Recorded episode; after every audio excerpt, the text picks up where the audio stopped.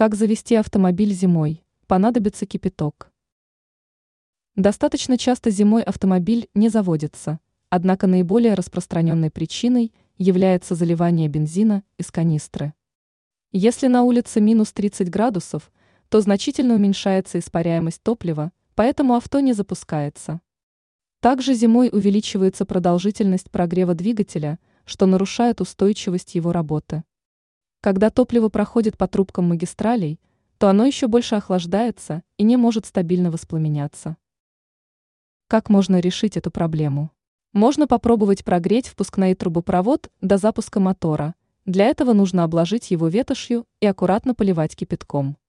Для прогревания обычно достаточно использовать 2 литра воды. Нельзя применять паяльную лампу или открытый огонь из понятных соображений безопасности. Еще на дне топливного бака зимой скапливается конденсат, который зимой может кристаллизоваться или подмерзать. Кристаллы попадают в фильтр и твердеют там окончательно. Но в магазинах есть специальные жидкости, которые растворяют воду в баке.